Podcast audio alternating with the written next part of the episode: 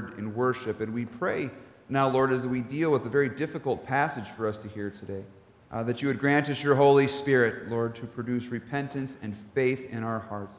We pray, Lord, that you would guide us through this text to understand Jesus' words faithfully, so we might follow you uh, more lovingly. And now may the words of my mouth and the meditation of our hearts be pleasing in your sight. The Lord, our rock and our redeemer. In Jesus' name we pray. Amen.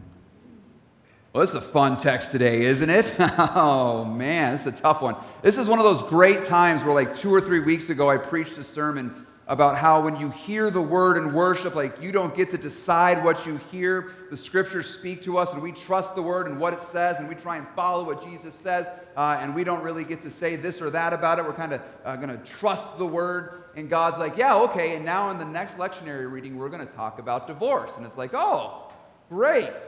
Don't get to dodge this one today. This is a tough one.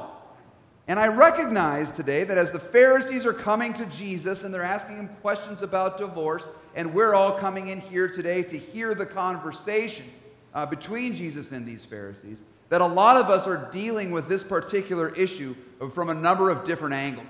There are going to be some of us in here this morning who are single who are not interested in being married and are going to say to themselves, Why do I want to sit here and listen to this? And if you are single, that is a blessed uh, calling from the Lord, and it's a good thing to be, and there's nothing uh, uh, to, to, to be upset about with that unless you want to be married and you're trying to marry somebody, and I'm about to get myself in trouble, so I'm going to turn the ship here real quick. Uh, uh, but the idea here is uh, there is something for you to hear in so you can be praying for people you know who are married and you can support them in their marriage. And if one day it's the Lord's will and it's your will that you would be married, uh, there's something to learn here.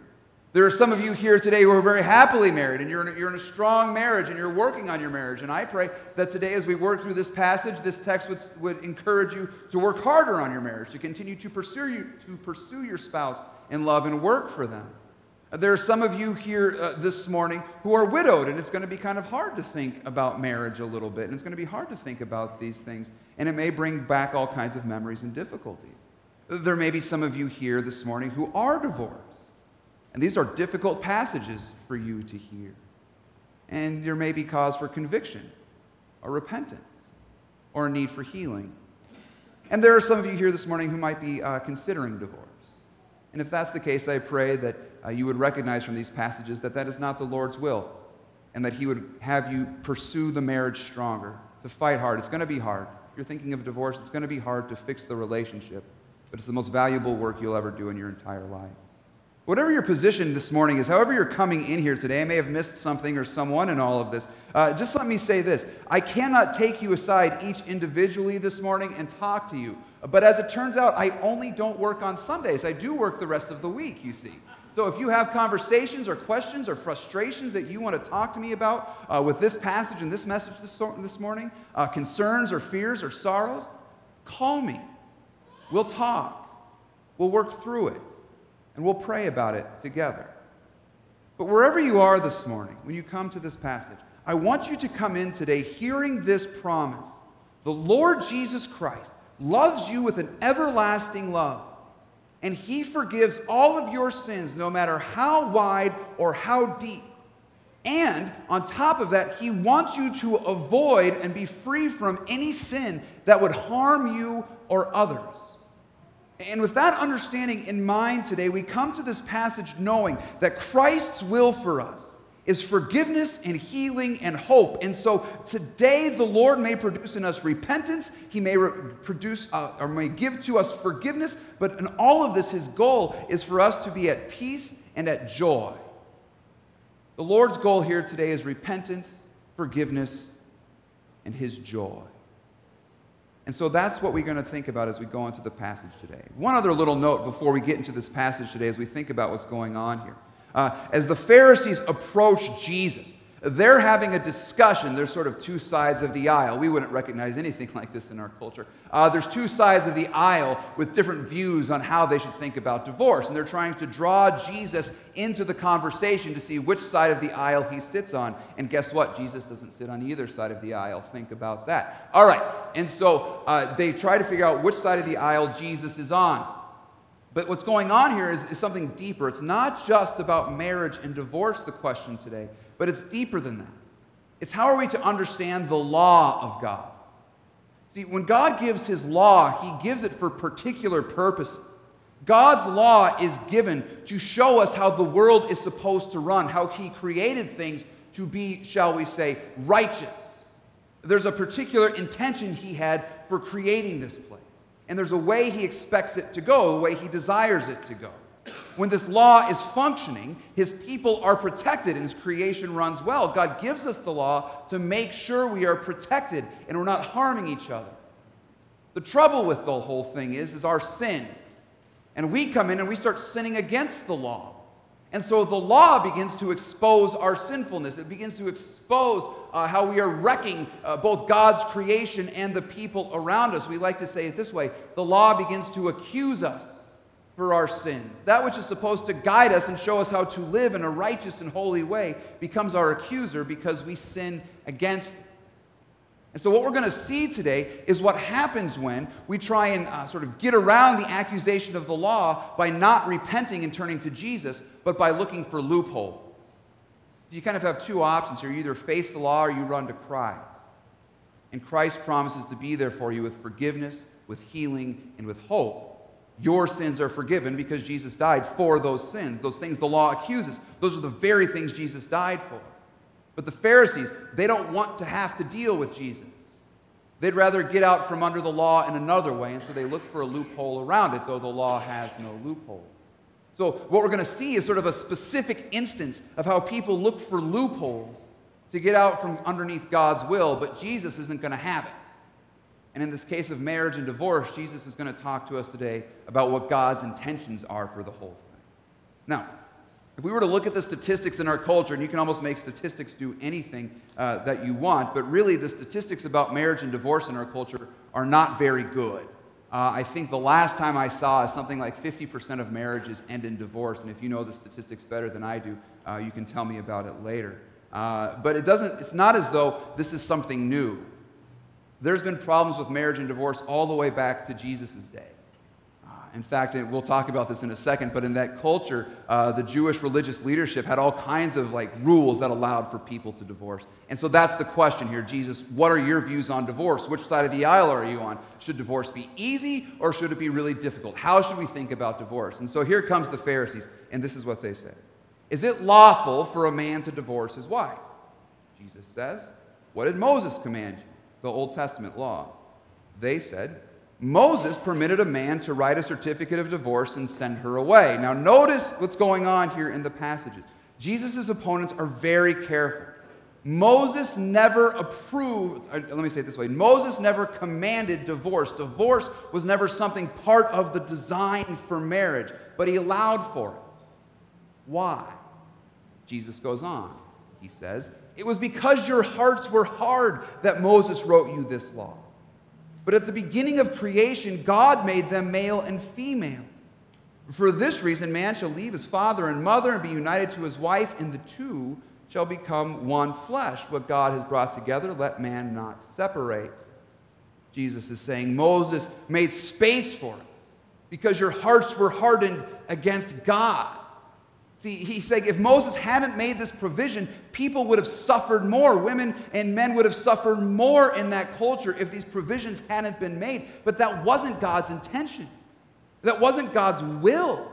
His will was for the marriage to stay together, for there to be love and unity, for two to become one, to start families and build societies, and to create this beautiful thing. And what, uh, what divorce does is it comes in and it damages what God has designed.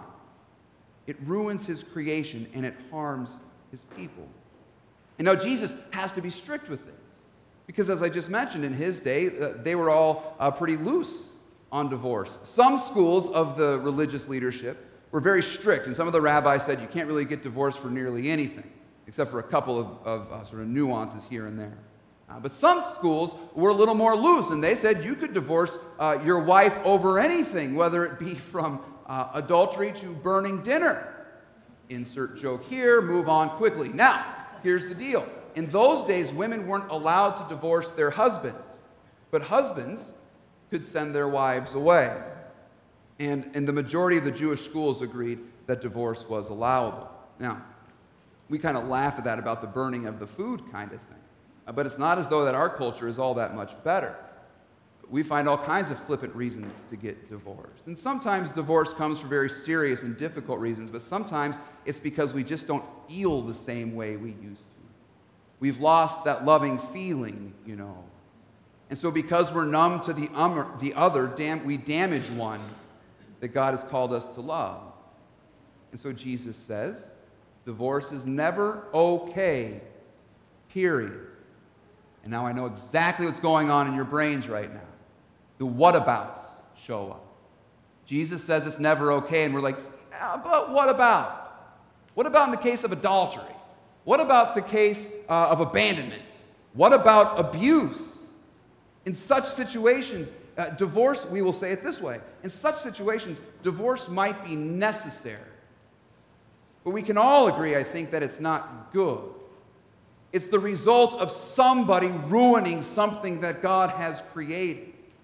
Divorce is the result of or the cause of damage in the life of someone made in God's image. Oftentimes, both people made in God's image. But damage is done, and it's not God's will that his children would be damaged and hurt. As disciples, as we've talked about very often here the last few weeks, we are called to care for everyone God has given us, and the primary person he has given us is our spouse is our children, is our family. Whether it's your parents or your kids or your spouse, Christ has called you to love them just as Christ has loved you, just as Christ has sacrificed everything for you. So you are called uh, to sacrifice everything for your spouse, to work hard for them, to love them. Such love and forgiveness that we receive from Jesus translates into the way our relationships work. And so we must seek to uphold the goodness of God's creation. Now, we're going to get very specific here. Um, and so uh, uh, I want you to think through some things here this morning um, as, we, as we talk about this a little more deeply, a little more specifically. But here's what we kind of want to take from this today, I think. Speaking to us as disciples today about marriage and divorce, the first thing I want to do is this. If you are married here this morning, let these passages do this for you. Let Jesus' words do this for you. Let them show you that you need to fight like tooth and nail for your marriage. Now, notice the prepositions. I said fight like tooth and nail for your marriages, not in your marriages. You see, the prepositions matter a great deal here. Fight tooth and nail for your marriages. You need to learn. See, here's the deal, guys. Here, here's the nonsense that we have in our culture is that love is like this feeling, all right? Oh, we just feel like we love each other, and then we don't feel like it, so now we're not going to be around each other. No, like that feeling comes from hard work. You got to pour your life into your spouse. You got to sacrifice for your spouse. You got to work every day for them. You got to wake up for them and with them and talk to them and pray with them and date them, continue to date them. I don't care if you've been married for two years or for 65 years, you continue to date your spouse. You continue to work in ways that show they love you or that you love them and so that they feel like they can safely love you. A couple of really practical recommendations for this. Uh, first thing I want to recommend to you is a book called The Five Love Languages. And if you've never read that book, I really recommend you do. It teaches you uh, how your spouse will probably feel loved by you and how you receive love from them. It's a very helpful thing. Uh, because sometimes in a marriage it feels like you're speaking a foreign language to each other and you just can't seem to communicate. That book will help with that. So that's, that's the first thing I want to recommend to you. The second thing I want to recommend to you is this every day, uh, pray together. Read a psalm together. And I'm not telling you, like, this is something I have to work on too.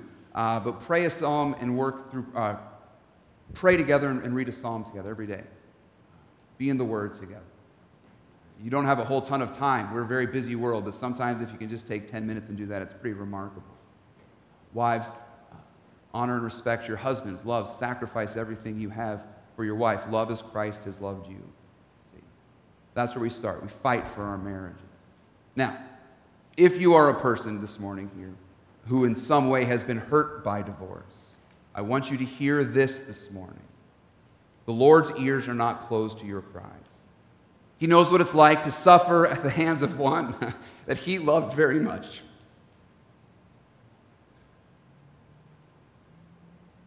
I'm not sad, I just didn't get a lot of sleep last night. he knows what it's like to suffer at the hands of someone he loves very much. He came to give a kingdom to his bride, and she put him on a cross.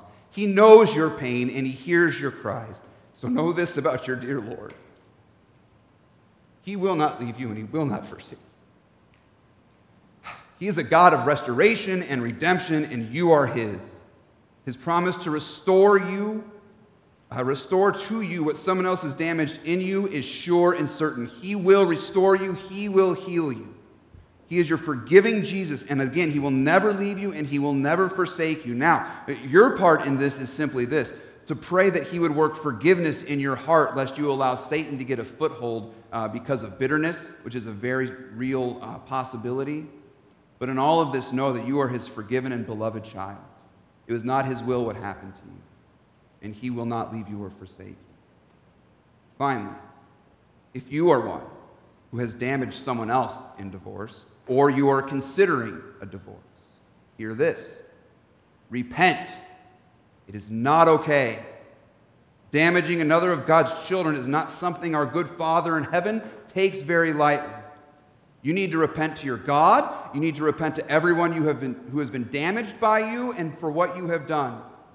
Repent and seek mercy from your God, and know this that even for you there is forgiveness and there is restoration for you through the death of Christ. But you need to repent. Do not think like you've got away with something. And if you are pursuing a divorce, it is not too late. It is not too late. And I know what you're thinking. Yeah, it might be too late. It's not too late. It's a long uphill battle, but you have a church behind you, and you have a Jesus who wants you to be together. You need to pray for the Holy Spirit to give you strength you need repent and to forgive, just as Christ has forgiven you. It's hard stuff today, you guys. But as disciples, we don't join the Pharisees in seeking loopholes from the law and how to get out of our responsibilities that God has placed upon us. Rather, we need to recognize that God has called us to love everyone He has given us as much as we possibly can and to fight for this love, to work for this love. And though Christ uh, focuses us in on marriage today, this applies to all of our relationships. And it's hard because we are sinners. And so, as we continue to fight for marriage, as we continue to pray for marriage, as we continue to serve the very people, to care for everyone God has given us, especially in our families, we must do so remembering this wonderful news that you are the bride of Christ, that He has washed you clean with His blood. He has purchased you and made you His own so that He might present you to His Father as a pure and blameless bride on the day of judgment. As we fight for this thing, as we, as we wrestle with this thing, as the devil attacks us with all of these things, let us remember the good news that we do this as people who are forgiven loved, and restored by Jesus our Savior. Amen. Let's pray.